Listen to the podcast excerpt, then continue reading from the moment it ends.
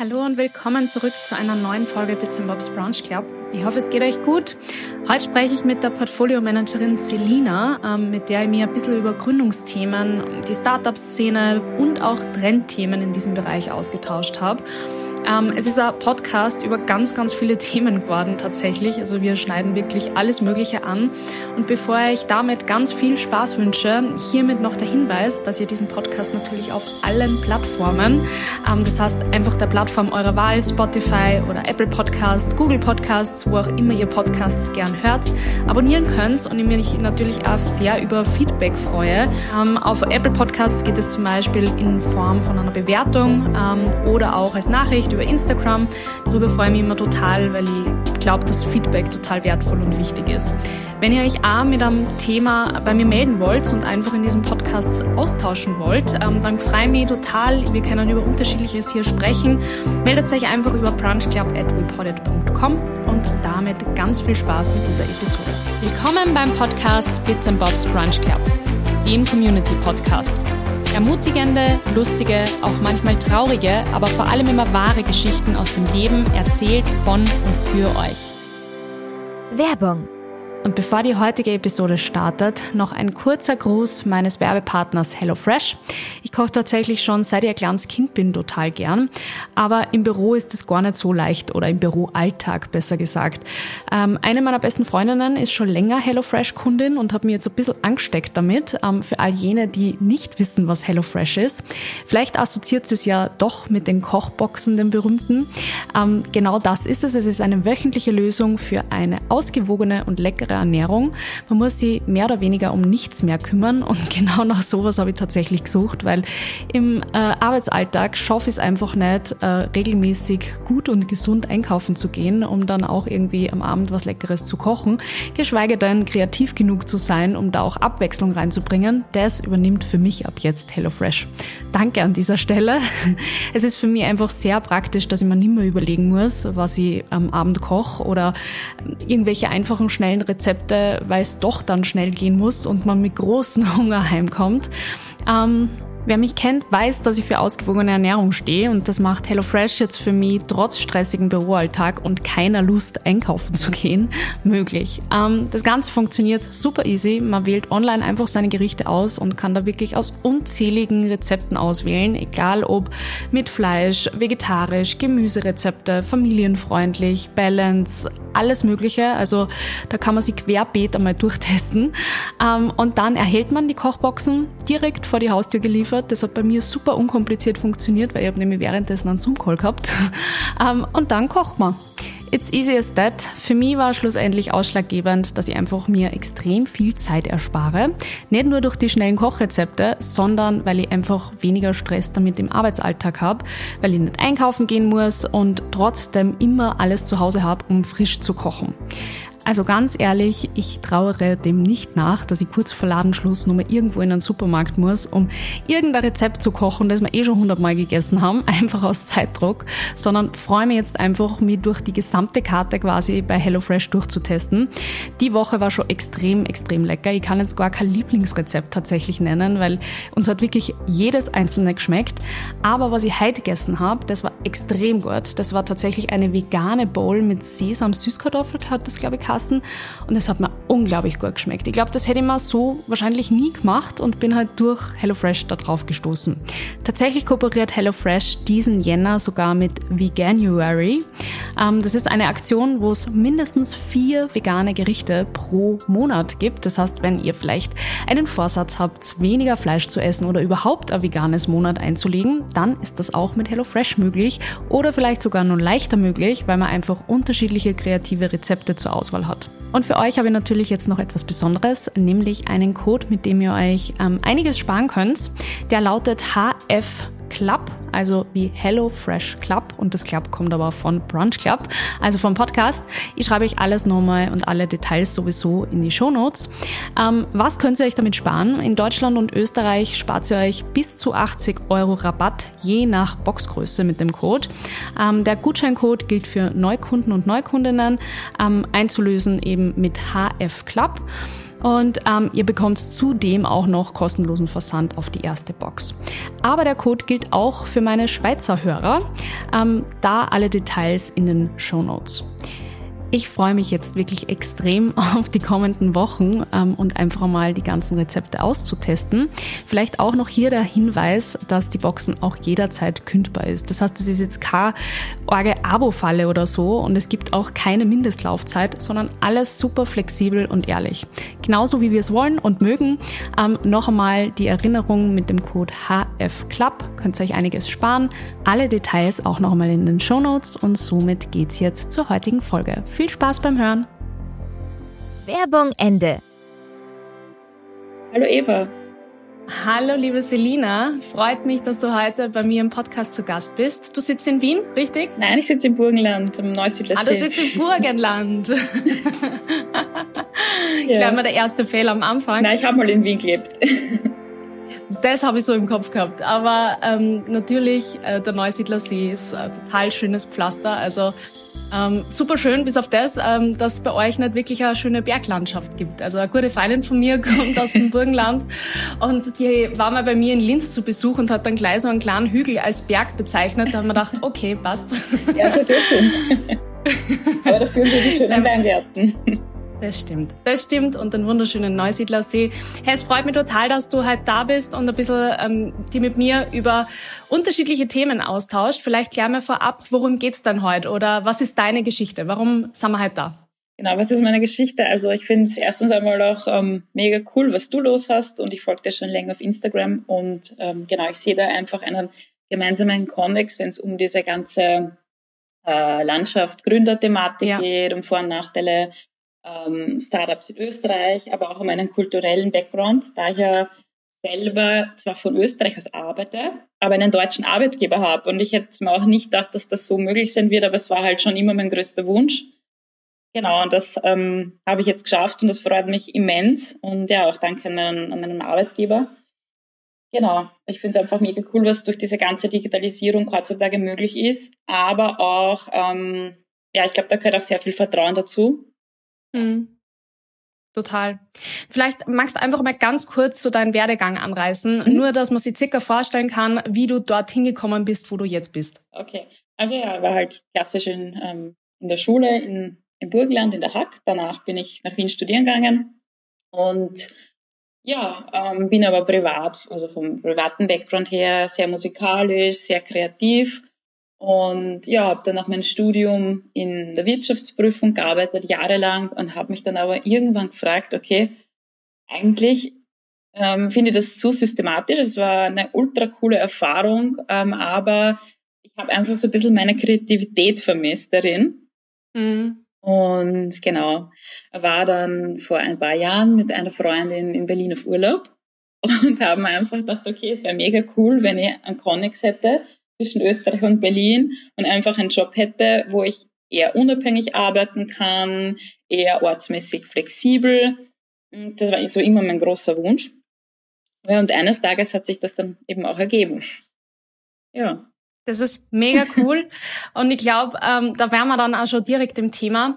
Ähm, was machst du aktuell? Also was ist denn so, sage ich mal, deine, dein aktuelles Aufgabenfeld? Okay, also ich bin ähm, bei Companista in Deutschland, also in Berlin. Das ist quasi eine Investorenplattform beziehungsweise ist als Schnittstelle oder als ein nachhaltiges Ökosystem zwischen Startup und Investor. Genau. Mhm. Also es geht da um darum, dass der Investor mit seinem Eigenkapital eben das Startup unterstützt und direkt in eine GmbH oder in eine AG ähm, oder ja, letztliche Rechtsform investieren kann. Ähm, genau. Und ich bin im Portfolio-Management tätig. Das heißt, ähm, hauptsächlich habe ich mal einen Überblick über die Companies, über die Startups bei uns, ähm, bin aber spezialisiert auf die Financial-Themen. Das heißt, Reporting von Startups, ähm, aber auch ein bisschen so im Investor Relations Bereich, wenn es darum geht, ähm, um Investorenanfragen zum Beispiel. Genau. Und ich finde es einfach mega, mega spannend. Ja, ich finde es mega cool, was sich da gerade tut. Und ich wünsche mir das halt auch einfach für Österreich. da war man dann eigentlich eh schon beim ersten kulturellen Unterschied. Ich glaube, Deutschland ist uns da einiges zuvor. Ähm, und ich bin ganz deiner Meinung. Ich glaube, Österreich hat da auf jeden Fall noch Potenzial aufzuholen. Und ich glaube, wir sind da noch in den Kinderschuhen, aber da gibt so viel mega spannende Themen. Mit denen man sich nicht nur beschäftigen kann, wenn man quasi so wie ich jetzt zum Beispiel, der ist ja absolut in der Gründungsphase ist, sondern vielleicht auch, wenn man überlegt, sein Geld irgendwie eben über Portfolio, über Venture Capital irgendwie anzulegen in, in Startups. Wie siehst du das? Wie ja, sind da die eindeutig. kulturellen Unterschiede jetzt konkret zwischen Deutschland und Österreich? Ja, das, was ich ultra spannend finde, ähm, man muss halt schon sagen, dass es in Österreich natürlich auch Vorteile gibt ähm, und Nachteile, genauso wie in Deutschland. Aber ich glaube, der Unternehmergedanke ist zumindest in bestimmten Teilen Deutschlands ein bisschen weiter verbreitet. Liegt vielleicht ähm, an den bürokratischen Regelungen in Österreich oder dass es vielleicht einfach nicht so umworben ist. Wobei ich muss jetzt sagen, mhm. ich habe vor einigen Tagen gelesen, im Burgenland wird es jetzt ein Startup-Hub bald geben, im Südburgenland nämlich. Finde ich auch okay. mega cool, dass sich da was tut. Ähm, und was sind jetzt so die Unterschiede zwischen Österreich und Deutschland, wenn es ums Gründen geht? Also ich glaube, die Antwort darin liegt einfach in der Rechtsform des Unternehmens, weil wenn ich in Österreich mhm. äh, gründe, dann ja, mache ich entweder ein kleines Gewerbe, zum Beispiel bei Fotografie oder ähm, ein Einzelunternehmen. Äh, wenn ich aber dann sage, okay, ich hätte gerne eine GmbH, das wirst du sicher auch Erfahrungen gemacht haben. Ja. Da muss ich mal in Österreich ein bestimmtes Stammkapital aufbringen und in Österreich ja. ist das generell 35.000 Euro. Es gibt noch eine Leitvariante, da bringe ich die Hälfte. Genau, die Gründerbewilligierte, genau. die sind 10.000 Genau, 10.000 Euro und da muss ich aber dann halt auch noch innerhalb von, wenn ich es jetzt richtig im Kopf habe, 10 Jahren was ja, drauf einzahlen. Genau. Was ultra der Vorteil ist für Thema Gläubigerschutz. Ähm, ähm, was aber der Nachteil ist natürlich, das Stammkapital aufzubringen. Du musst ja dann natürlich ähm, zum Notar, weil äh, man kann ohne einen Notariatsakt keine GmbH in Österreich gründen. Das kostet alles Geld. Und in Sehr Deutschland ähm, oder in anderen Ländern, zum Beispiel Deutschland gleich mit Großbritannien, ähm, äh, die britische LTD ist in Deutschland zum Beispiel die UG, also die Unternehmergesellschaft, die kann man einfach mit einem Euro gründen Okay, das habe ich nicht gewusst. Genau. Wahnsinn. Und das ist, ähm, gibt es in Österreich nicht, aber ähm, ich würde den Tag feiern, wenn es endlich kommt. Also es gibt eine Regierungsvorlage, ist auch öffentlich auf der Parlamentsseite zugänglich im Internet. Und die sagt, ähm, die Regierung hat sich bis in das Jahr 2024 zum Ziel gesetzt, die Austrian Limited zu gründen. Das heißt, also die Austrian Limited möglich zu machen, sagen wir so.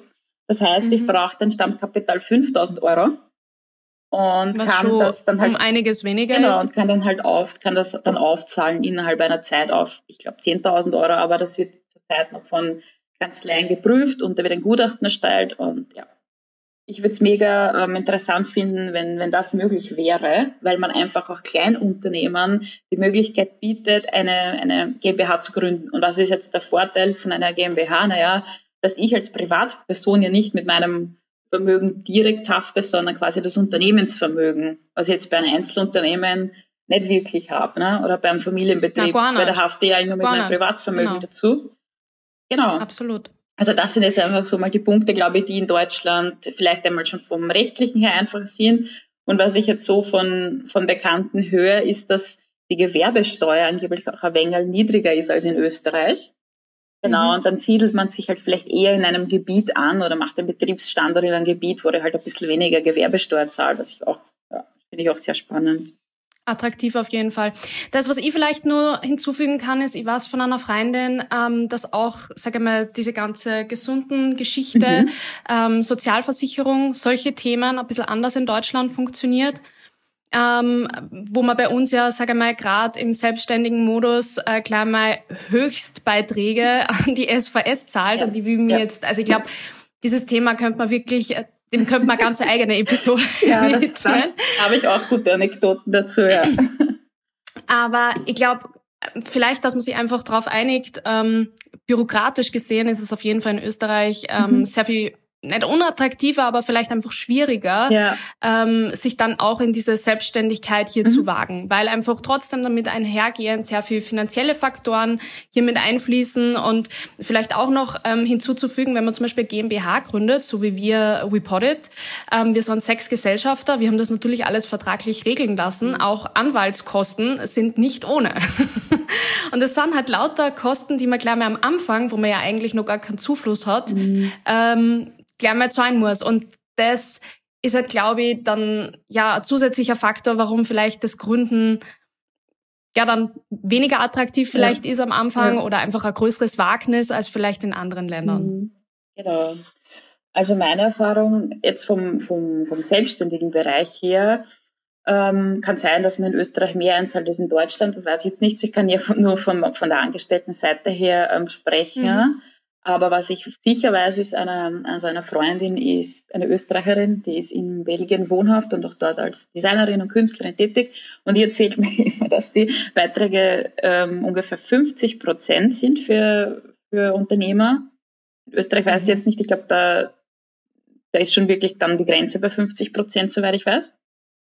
Du meinst jetzt ähm, die SVS-Beiträge genau, genau, oder von den, die, von den Versicherungsbeiträgen ähm, her? Also das, die Versicherungsbeiträge, die, ähm, ich kann jetzt gar nicht sagen, wie viel es prozentuell sind, aber es gibt auf jeden Fall eine Obergrenze. Mhm. Ähm, aber es ist schon, äh, ja, einiges, ja, einiges ja. quartalsweise. Genau. Und also nur ums ums für alle einordnbar zu machen, also es sind ein paar ja. mehrere tausend Euro, die man da quartalsweise also ähm, an, Fall, an Sozialversicherungsbeiträgen mhm. zahlt. Ja, man darf dann auch nicht vergessen, eben die, die Einkommensteuer, die auch noch hinzukommt und die in Österreich ja, total, ja auch ähm, nicht so wenig ist. Ich kann nur vom, vom Angestelltenverhältnis sprechen zwischen Österreich und Deutschland. Also Hut ab vor der Digitalisierung und wie schnell das geht, wenn es darum geht, wenn ich in Österreich sitze und da zum Arzt gehen will oder in Deutschland sitze, ähm, brauche ich ja quasi eine Art zwischenstaatliches Abkommen, damit ich dort und da zum Arzt gehen kann. Und da habe ich ultra gute Erfahrung gemacht, weil ähm, ja, man füllt halt ein, zwei Formulare aus, aber das geht ultra easy und ich kann mit der österreichischen ICAD in Österreich zum Arzt gehen und in Deutschland mit der Versicherungskarte von der bestimmten Krankenkasse, wo ich versichert bin, kann ich in Deutschland quasi zum Arzt gehen. Das Spannendste an der Thematik ist folgendes, dass man, also umgerechnet jetzt, mit meinem Gehalt würde ich in Österreich weniger Steuern zahlen als in Deutschland und weniger Sozialversicherungsbeiträge, was mich auch sehr gewundert hat. Ja. Aber ich muss jetzt schon eines ganz fair sagen, dass ich glaube, die Leistungen in Deutschland allumfassender sind als in Österreich. Also wenn man zum Beispiel bei der ÖGK versichert ist, hat man dann trotzdem vielleicht bei einigen Zahnbehelfen oder Sehbehelfen doch noch einen Selbstbehalt zu zahlen. Also es gibt halt bestimmte Leistungen, die sind aufgelistet, übernimmt die Krankenkasse, aber nicht alle.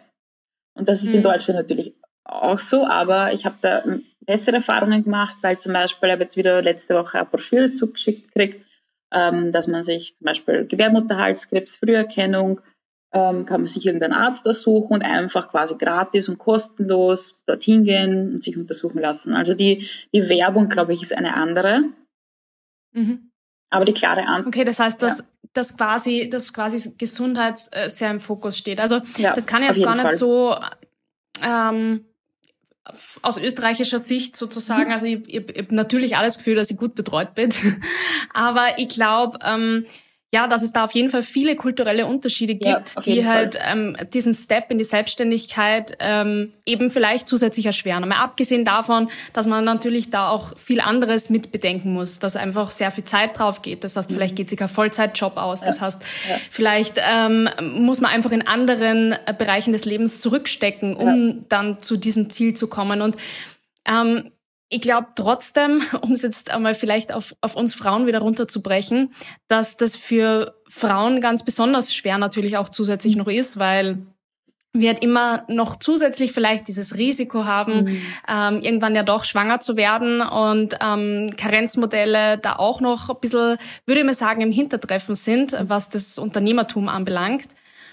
Ähm, vielleicht, um mal von vorne anzufangen, du hast da sicher einige Insights. Wie schaut's denn da aus, sage mal, in dem, in dem Frauenspektrum? Wie, ja. wie ja. sind denn da die Gründungen verglichen jetzt, sage mal, Österreich, Deutschland? Was kannst da du erzählen? Also laut einer aktuellen Statistik in Österreich ist es so, dass ich glaube jetzt rund 17 Prozent ähm, Frauen Gründerinnen sind und ähm, von den Business Angels her, das heißt also wirklich Beispiel österreichische weibliche Investorinnen ungefähr 5 Prozent. Und mich hat das ein bisschen erschrocken. Aber ich glaube, das liegt auch wieder an der Struktur, dass man A, auf der einen Seite als Frau vielleicht ja eher auch Hemmungen hat oder sich vielleicht das nicht so angehen traut, wenn man eine Idee hat, weil man weiß, welche bürokratischen Regelungen auf einen zukommen.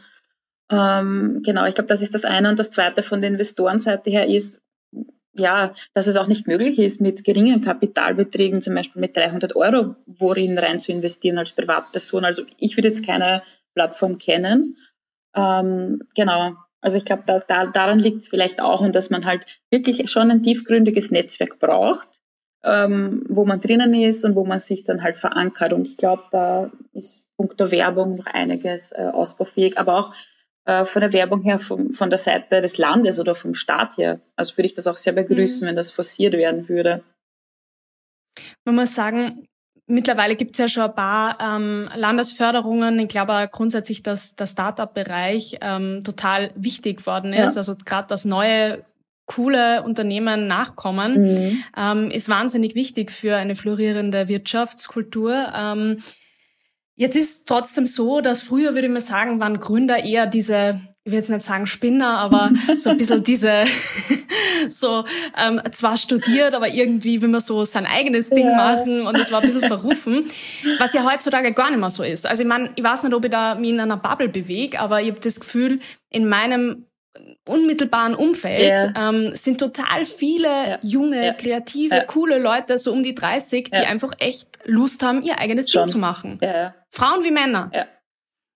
Und ähm, ich glaube, da hat sich einfach auch sehr viel verändert, Gott sei Dank. Ja. Und ähm, da zieht auch, zumindestens kann ich das so sagen, was ähm, Förderungen anbelangt, was, äh, sagen wir, Institutionen anbelangt, die vielleicht sich äh, spezialisiert haben sogar auf Startups, zieht da ähm, das Land ein bisschen nach. Da ist uns natürlich Deutschland meilenweit voraus äh, und Berlin sowieso. ich glaube, Berlin äh, ist wahrscheinlich dort, wo wir ähm, in zehn Jahren stehen. Also vielleicht übertrieben. Aber, ja.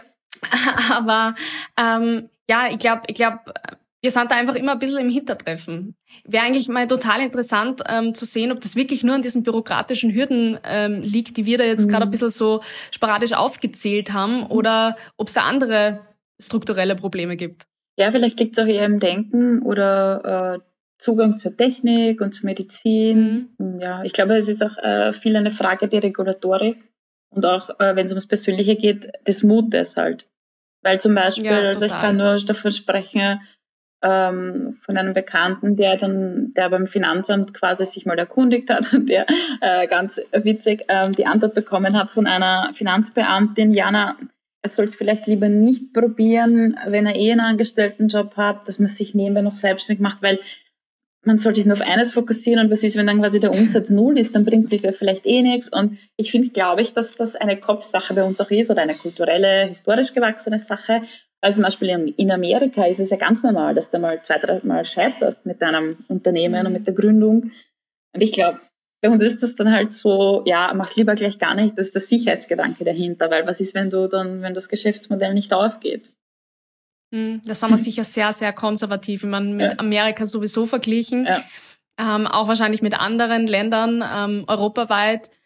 Ich glaube, das Problem bei uns ist einmal ein bisschen so, dass man gerne aufzählt, was nicht funktioniert hat, ja. was man nicht geschafft hat genau. und ein bisschen drauf vergisst, ähm, auf die unzähligen Dinge, die aber funktioniert haben ja. und die vielleicht dann nur fun funktionieren werden. Ja. Und ähm, ich bin da total deiner Meinung und die wir da draußen eigentlich voll Mut machen, dass wenn man eine coole Idee hat, dass man es einfach probiert, genau. weil in Wirklichkeit, was hat man zu verlieren? Und wir sind jung, man kann das auch momentan schaffen. Also ja. ich, ich, kann jetzt nur von, von meiner eigenen, von meinen eigenen Themen sprechen. Aber ähm, ich sage immer gern, ich habe aktuell zweieinhalb Jobs. Also ich habe äh, Reported, ich habe mein Einzelunternehmen, ich habe ähm, die Uni, die nebenher noch irgendwie schupf. Und es funktioniert. Es ist ja. sicher manchmal massiv anstrengend, aber ich, ich arbeite ja auf ein Ziel hin. Und selbst wenn, ähm, sage ich mal, unser Startup jetzt noch nicht komplett rentabel ist oder ähm, keine Ahnung, welche Umsätze schreibt, quasi das funktioniert, weil ein Weg ersichtlich ist und ja, ja. ein gesundes Wachstum eben sukzessive eben in die Höhe geht. Ja. Und man muss einfach manchmal, glaube ich, ja, diese Risikobereitschaft haben, einfach wagen, mutig sein, so wie du vorher gesagt hast. weil was ist, wenn es funktioniert? Genau. Also einfach mal die Gegenfrage stellen. Ja. Was ja. ist, wenn es ja. voll einschlagt und echt cool wird? Und man muss schon sagen, den Vorteil, den wir in Österreich haben, ich meine, ein Gewerbe an- und abmelden, das ist jetzt nicht irgendwie Wissenschaft, ja, das sind so ein, zwei Formulare, das geht auch alles super online oder diese ganzen Steuer, Steuerausgleiche oder generell diese ganze Einkommensteuerthematik der Selbstständigen, das geht halt einfach auch schon viel online heutzutage. Und ich glaube, da haben wir es schon leichter im Gegensatz zu früher. Genau, und ja, wie du auch schon vorher ähm, erwähnt hast, es gibt in Österreich zum Beispiel AWS, die Austria Wirtschaftsagentur oder Wirtschaftsservice, ähm, die super Förderungen anbietet und noch einige andere ähm, ja, Institutionen. Also von dem her gefördert wird man schon. Also ich glaube, man muss sich halt wirklich nur damit auseinandersetzen. Und das ist der Punkt. Es fliegt da halt nichts von Server zu. Genau. Und ich glaube, manchmal ähm, also gerade wenn man da so ein paar äh, tolle Erfolgsgeschichten so mitbeobachtet, hat man das Gefühl, okay, das funktioniert alles von ja, selbst. Ja. Tatsächlich ist das aber totale harte Arbeit. Ja, also ähm, viel Recherche, viel Zeit, die einfließt, wo man sich einfach nur informiert. Ähm, vielleicht auch nur dazu was, also gerade wenn man bei der Wirtschaftskammer in Österreich Mitglied ist, ähm, gibt es zig ja. Sachen, die dir ja. kostenlos zur Verfügung gestellt werden. Also gerade für Startups oder für kleine Unternehmen, die genau. sie jetzt eben nicht leisten können, dass sie AGBs bei irgendeinem Anwalt ausarbeiten lassen von einer äh, professionellen Kanzlei, kann man sie zum Beispiel so Basic AGBs ähm, dort runterladen und die halt für die eigene Website das zur Verfügung stellt oder auch Impressum, solche Dinge. Da gibt sogar Checklisten, worauf muss man achten, was sind die Regulatoriken, also wirklich so komplette Zusammenfassungen, dass die jetzt nicht bis ins Detail reinlesen muss. Ähm, ich glaube, man muss sich einfach auseinandersetzen und ähm, ja proaktiv auf die Menschen zugehen, anrufen, fragen, nachfragen und vielleicht auch schon ähm, ja bekanntere Gründer oder oder Bekannte im Umfeld, die schon gegründet haben, mhm. einfach einmal fragen, hey du, wie hast denn du das gemacht? Wie war das bei dir am Anfang? Was braucht man denn? Ja. Ähm, was war der erste Schritt oder wo rufe ich an? Ich glaube, äh, solche Dinge, ich sage immer, sharing is caring. Ja. Also jeder, der mich, der mich fragt, kriegt da immer Antwort, weil ähm, jeder fängt einmal von null an und warum nicht gegenseitig sich helfen, um diese Szene, die Gründerszene mhm. einfach dann trotzdem nochmal zu stärken und größer zu machen. Genau. Ja, ich, äh, weil du eben angesprochen hast, die Wirtschaftskammer, da gibt es ja auch die junge Wirtschaft als Vertretung für Gründer und Gründerinnen und das Gründerservice. Und dazu kann man einen Termin geben mit einem Notar, der wirklich kostenlos ähm, die Leute beraten hat, wie das aussieht, wenn man, wenn man gründen will, was man alles dazu braucht. Genau, das geht auch alles online. Also das finde ich auch super spannend. Und ich finde, dass das halt noch mehr beworben werden sollte. Auf jeden Fall. Da gibt es nämlich immer wieder mal solche Webinare, wo man sich einfach zuschalten kann, kostenlos und dann zum Beispiel zu unterschiedlichen rechtlichen Themen oder auch zu irgendwelchen Trendthemen beraten wird. Und ähm, das ist kostenlos. Man kann dort ähm, einfach auch nachfragen, ähm, wann ist denn zum Beispiel das nächste Webinar oder äh, wie schaut denn da der Kalender fürs nächste Jahr aus, ja. um sich vielleicht auch schon mal ein bisschen einzuteilen. Weil so wie du gesagt hast, also das die Beratung eines Notars oder auch Anwalts kann man sich vielleicht am Anfang in der Gründungsphase nicht unbedingt leisten. Aber jetzt ein bisschen, um auf, auf dein, dein Job und, und, und Berufsfeld zurückzukommen. Auch was, sage ich mal, so Investitionen in Startups anbelangt. Was erkennst du da für einen mhm. Trend für mhm. Österreich versus Deutschland zum Beispiel? Ähm, also allumfassend äh, würde ich mal sagen, dass das Thema IT, Technik ähm, und der Connex zu Medizinbereich, zur Pharma sicher sehr stark zunimmt, aber auch im Innovationsbereich, wenn es darum geht, keine Ahnung, ähm, zum Beispiel in der Logistik, ähm, ja, einfach mit der künstlichen Intelligenz zu arbeiten, aber auch im Finanzsektor. Wir sehen ja zum Beispiel bei N26 als österreichisches Startup oder bei Go Student. Also das sind alles für mich so Vorzeigebeispiele, wo ich sage, okay, man sieht, dass ja auch Digitalisierung heutzutage überhaupt nicht mehr wegzudenken ist. Mhm. Ähm, ja, in Deutschland ist es genauso wie in Österreich. Also die, diese Needs, die heutzutage durch das tägliche Leben einfach ähm, da sind ähm, und durch die Technik einfach auch forciert werden. Ähm, genau, da glaube ich, sieht man in Deutschland und in Österreich einen ähnlichen Trend. Aber was sich schon in Deutschland sehr hervorhebt, ist die Investition einfach in die Medizin, in die Gesundheit, in die Pharmaindustrie, das ist auch der Punkt, den ich mir für Österreich so wünschen würde, weil ich glaube, es ist sehr, sehr wichtig, dass zum Beispiel, ähm, ja, sagen wir jetzt einmal als Beispiel diese ganze ähm, Arzneimittellieferung nach Österreich, ähm, Logistikthema, Pharmaziethema. Ich glaube, dass da zum Beispiel ähm, die künstliche Intelligenz ein Thema ist und dass solche Startups, die sich jetzt wirklich mit solchen gezielten Themen auseinandersetzen, sicher ähm, Bestandsvolumen haben in der Zukunft. Mhm. Oder zum mhm. Beispiel. Innovationsthemen in der Medizin oder Rehabilitation. Genau. Ich glaube, dass da, ähm, das wäre zumindest mein, mein persönlicher Wunsch, dass da in Österreich ja einfach sich enorm viel tun sollte in der Zukunft. Also was man in Deutschland auch betrachten kann, ist, dass sich zum Beispiel Mediziner ähm, wirklich selbstständig machen und sagen, okay, ich habe jetzt eine App entwickelt, ich habe weiß ich nicht, mit der künstlichen Intelligenz eine Software oder ein Programm entwickelt, zusätzlich jetzt mit einem Informatiker, das einfach äh, das Leben von Menschen einfacher macht. Und das würde ich mir für Österreich auch wünschen. Natürlich ist da viel Regulatorik dahinter und viel Konzessionen und ja, also ich glaube, in dem Bereich könnte man aber sicher noch aufholen.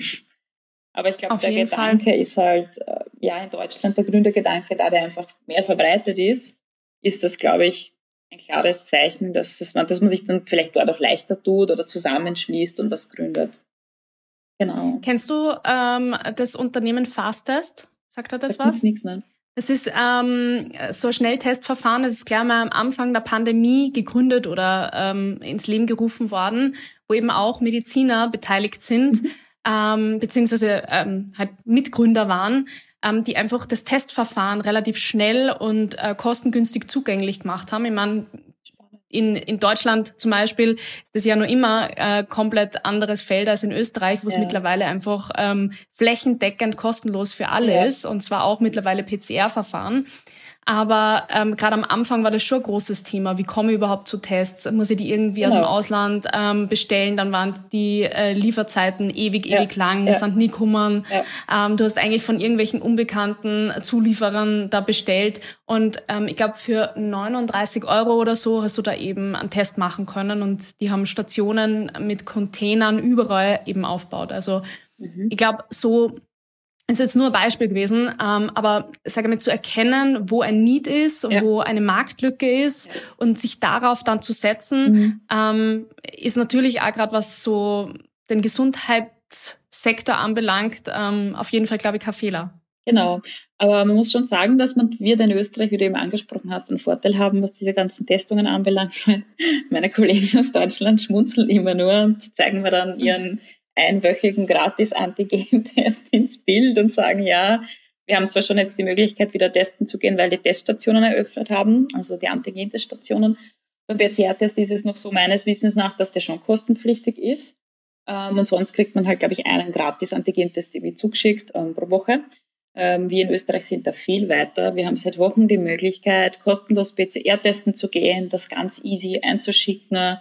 Genau. Und auch ohne Terminvereinbarung. Und äh, da haben wir den Vorteil und das könnte aber auch die Antwort darauf sein, warum Deutschland in dieser äh, Startup-Gesundheitsszene ein bisschen weiter ist, weil die dann natürlich auch ähm, die Needs der Menschen in dieser Form und mit diesen ähm, Organisationsstrukturen füllen, weil wir in Österreich einfach schon mhm. mal alleine vom Staat äh, das Angebot haben, dass alles öffentlich ist und in Deutschland halt vielleicht eher diese Themen ja teilweise dann eben noch ähm, das sehen wir bei uns. Total.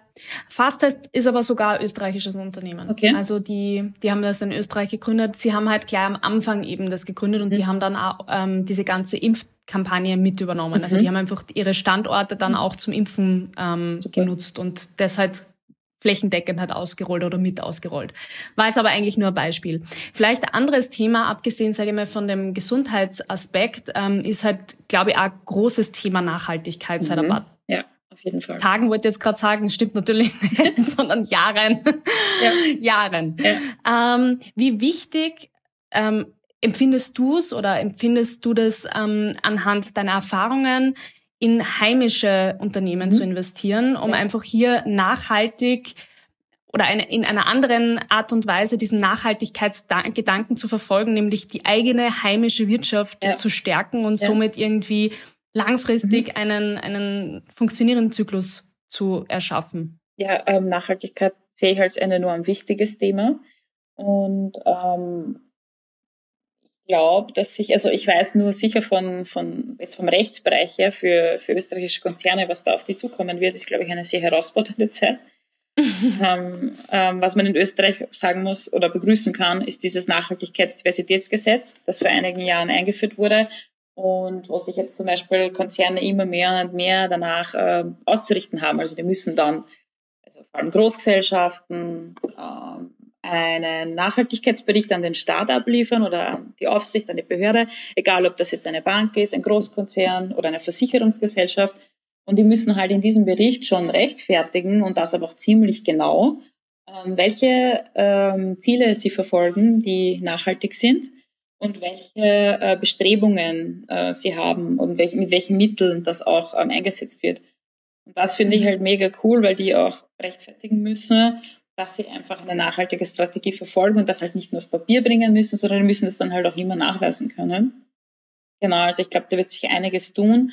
Und jetzt vom Runterbrochen auf den Startup-Bereich, ähm, ja, ich glaube, dass man in der Gesellschaft allgemein einen Trend erkennt, jetzt egal ob man Unternehmer ist oder Privatperson oder in einem Angestelltenverhältnis, dass auch beim Konsumverhalten die Leute ein bisschen sich, dass sich das einfach ein bisschen ändert.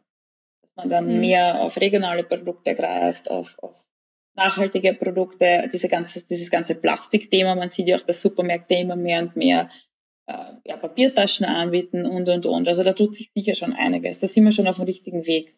Glaube ich auch. Ähm, ich glaube einfach, wie gesagt, dass oft einmal, also gerade wenn es so um Anlegerthemen geht, um jetzt vielleicht darauf nochmal kurz zurückzukommen, ähm, selbst wenn man sie in, in seinem eigenen Leben ähm, im alltäglichen Leben meine damit ähm, versucht nachhaltiger zu bewegen, mhm. ist oft, sage ich mal, dann das Anlageverhalten mhm. nicht unbedingt damit irgendwie parallel, mhm. weil ähm, du halt trotzdem versuchst dann vielleicht für dich ähm, die höchsten oder größten Gewinne einzufahren ja, ja, und das halt ja, oft einmal nicht unbedingt kombinierbar ist dann eben mit diesem Nachhaltigkeitsgedanken oder dass ich halt in ein nachhaltiges mhm. Startup investiere, mhm. sondern dann sind es halt oft einmal doch nur die, die die amerikanischen Größen, die aber alles andere als nachhaltig agieren. Und da sehe ich halt einen totalen, ja, totalen Zwist irgendwie und finde ich halt oft einmal ein bisschen schwierig. Ja. Ich glaube, da wäre auch ein guter, eine gute Idee dahinter, dass man einfach als Privatperson mit geringen Kapitalbeträgen in ein, in ein nachhaltiges Unternehmen investieren kann und dass man quasi Anteil davon gewinnt und sagt, okay, wenn ich sehe, die Strategie geht auf, das taugt mir, ähm, dann investiere ich halt vielleicht mehr nach, wenn es mal möglich ist. Und ansonsten, ja, also wie gesagt, aber ich glaube einfach, dass das halt auch wieder so ein regulatorisches Thema ist. Mhm. Und dass einfach auch die, die Fläche erst dafür geschaffen werden muss, dass sich wirklich Gründer, wirklich Gründer sagen, okay, du kannst ähm, dem Betrag quasi dich am Unternehmen beteiligen und einfach deinen Beitrag dazu leisten. Oder auch dann halt Ideen einbringen. Total. Ich glaube, dass ähm, das ist wahrscheinlich ein Thema, mit dem Sie gerade viele junge um die 30 äh, sicher auch beschäftigen. Ähm, und ich glaube, dass man ja nicht immer nur auch auf Einzeltitel dann da setzen muss, ja. sondern dass dann vielleicht die Möglichkeit gibt, dass man sagt, okay, grundsätzlich ist das Thema Nachhaltigkeit für mich total wichtig. Ja. Investiere da in einen Nachhaltigkeitsfonds zum Beispiel oder so, um hier einfach der Branche sozusagen ähm, mein Kapital zu geben und halt einfach bewusst selber als Privatperson da für mich eine Entscheidung treffen, was für mich obere, oberste Priorität hat. Gut, dieses Angebot gibt es ohnehin schon bei Banken. Also da kann man auch total, wirklich ganz klar total. nachweislich in Nachhaltigkeitsfonds auf jeden Fall investieren. Ja. Absolut, aber ich glaube, um es herunterzubrechen, es ist trotzdem immer eine persönliche Entscheidung und ähm, ja, das ist, das ist halt dann oft einmal, wie gesagt, einfach schwierig, ähm, wenn es halt äh, diese amerikanischen Größen gibt ja. versus ähm, die nachhaltigeren ähm, Unternehmen, die halt nicht so viel Gewinne abwerfen, ja. aber dafür einfach, sage mal, an einem an einem funktionierenden Kreislauf interessiert sind. Ja.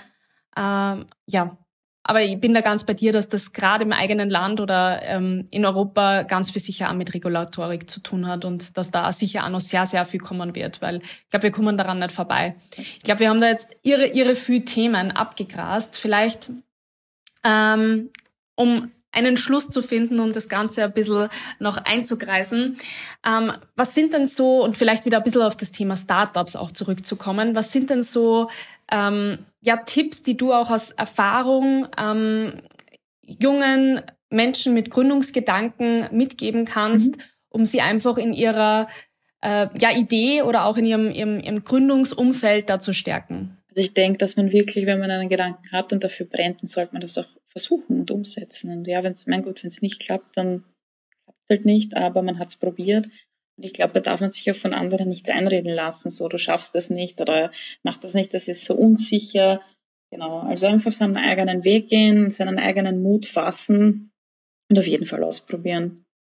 Und einfach auch keine Angst ja, und Scheu vor der Regulatorik haben und vor den Behörden, weil ähm, ich habe ich hab selbst Erfahrungen gemacht, auch beim Finanzamt. Man trifft halt auch immer wieder an, an sehr bemühte, nette Personen, die sich wirklich damit auseinandersetzen und einen gern und gut beraten. Genau. Also einfach nur mit den Leuten sprechen. Und ich glaube, ja, so wie man in den Wald rein, reinruft, so kommt es auch zurück. Und das gilt ja, auch für Behörden. Ganz, mhm. ganz deiner Meinung. Keine Angst vor Behörden. Ja. Nein, da bin ich ganz deiner Meinung und ich, und ich gebe auch immer, also gerade wenn an mich jemand herantritt und, und sagt, äh, du und wo fange ich jetzt an, was sind die ersten Steps, anfangen. Man lernt so viel im Prozess. Der Weg ist das Ziel und das ist zwar so eine abgedroschene Floskel, aber es stimmt am Ende. Mhm. Ähm, ich habe jetzt, glaube ich, in dem letzten Dreivierteljahr mehr gelernt, als man irgendwie in einem äh, Strategieplan oder Businessplan jemals irgendwie theoretisch runterbrechen ja, könnte, ja. selbst wenn ich die gleiche Zeit drauf ver, ähm, verwendet hätte. Du musst einfach machen und dann lernt man und aus den Learnings kann man wieder Dinge ziehen und ja. die dann einfach wieder anders anwenden. Auf jeden Fall. Und ähm, da kann man zwar mitbetreuen und vielleicht mal mitberaten, aber ja, am Ende muss jede Person selbst wagen und ähm, man kann nur mit hinführen, aber ähm, ja, mehr, mehr Hilfestellungen gibt's eigentlich gar nicht. Ähm, vielleicht auch, um das Thema Learning nochmal kurz äh, zu besprechen. Das mhm. ist eigentlich immer eine Frage, die ich gern meinen Gesprächspartnern am Ende des Podcasts stelle. Ähm, jetzt eigentlich sehr auf dich bezogen, aber du darfst das natürlich auch auf die Gründungsszene oder Startups ummünzen. Was war denn für dich, äh, sage ich mal, das größte Learning bisher in deinem Leben, mhm. aus deinem Berufsumfeld? Mhm. Ja, auch ähm einfach probieren und aus der Kom Komfortzone einfach ausbrechen. Weil mir ging es ja genauso, als ich meinen letzten Job kündigt habe, ähm, sich zu fragen, okay, wie, wie sicher oder unsicher wird jetzt der neue Schritt? Und ich habe mir dann gedacht, ich probiere es einfach und hatte da auch eine witzige Erfahrung jetzt mit meinem jetzigen Arbeitgeber, weil ich, weil der Personalchef meinte, naja, müssen wir schauen, ob das wieder so funktioniert, wenn sie quasi in Österreich noch irgendwie sitzen wollen und dann für Deutschland arbeiten und immer noch hin und wieder da sind. Ähm, ja, äh, dann habe ich gesagt, okay, ja, danke für das Gespräch, aber ich weiß nicht, ob das wirklich was für mich ist, aber ja, wir haben es probiert. Und dann hat er quasi gemeint, na warten's, ich rede da noch und halt Rücksprache und das kriegen wir schon vielleicht irgendwie hin und dass er mich halt ultra gefreut und ultra motiviert auch, was heutzutage alles möglich ist. Deswegen wirklich nur das, was ich allen anderen mitgeben kann, probiert das einfach. Egal, was dabei rauskommt, ja. aber du nimmst auf jeden Fall immer ein Learning für dich mit. Genau. Und ja, das ist sehr wichtig. Sehr cool. Ähm, vielleicht auch da nochmal ähm, Bezug nehmend, dass Grenzen nicht immer unbedingt heißen müssen, also auch Grenzen im Sinne von ähm, Staatsgrenzen, ja. ähm, dass es halt da nicht geht. Ich meine, Österreich, Deutschland, ähm, würde ich mal sagen, ist allein ähm, durch den, durch die durch die nahe Beziehung ja, sozusagen ja. sowieso, also dass man da ähm, nicht äh, Arbeitgeber sozusagen in Deutschland haben kann ja. und Sitz in Österreich. Das ist ja mittlerweile durch die Digitalisierung eigentlich eh fast normal. Also ich glaube, du bist nicht die Einzige, die das betrifft. Ja, auf jeden Fall. Ähm, aber dass man einfach auch oft einmal bewusst Grenzen überwindet und einfach versucht, weil wer weiß, vielleicht gibt's gar keine Grenze da, sondern genau. das ist nur die Grenze, die man eben im Kopf hat. Sehr cool. Danke dir, Selina, für das coole Gespräch. Ich glaube, wir haben unglaublich viele Themen abgegrast und angeschnitten. Ähm, vielleicht darf ich dein LinkedIn-Profil in den Shownotes ähm, verlinken, um sich einfach mit dir zu connecten, falls wir das ein oder andere jetzt gesagt haben oder du gesagt hast, was vielleicht jemanden da draußen ähm, weiter mitnimmt oder wo er vielleicht deine Meinung dazu hören möchte, mhm. dann einfach gern in die Shownotes schauen. Da ist der Selina ihr LinkedIn-Profil verlinkt. Danke dir für das coole Gespräch Danke dir. und bis zum nächsten Mal. Bis dann, Eva. Danke. Dieser Podcast wurde produziert von WePoddit.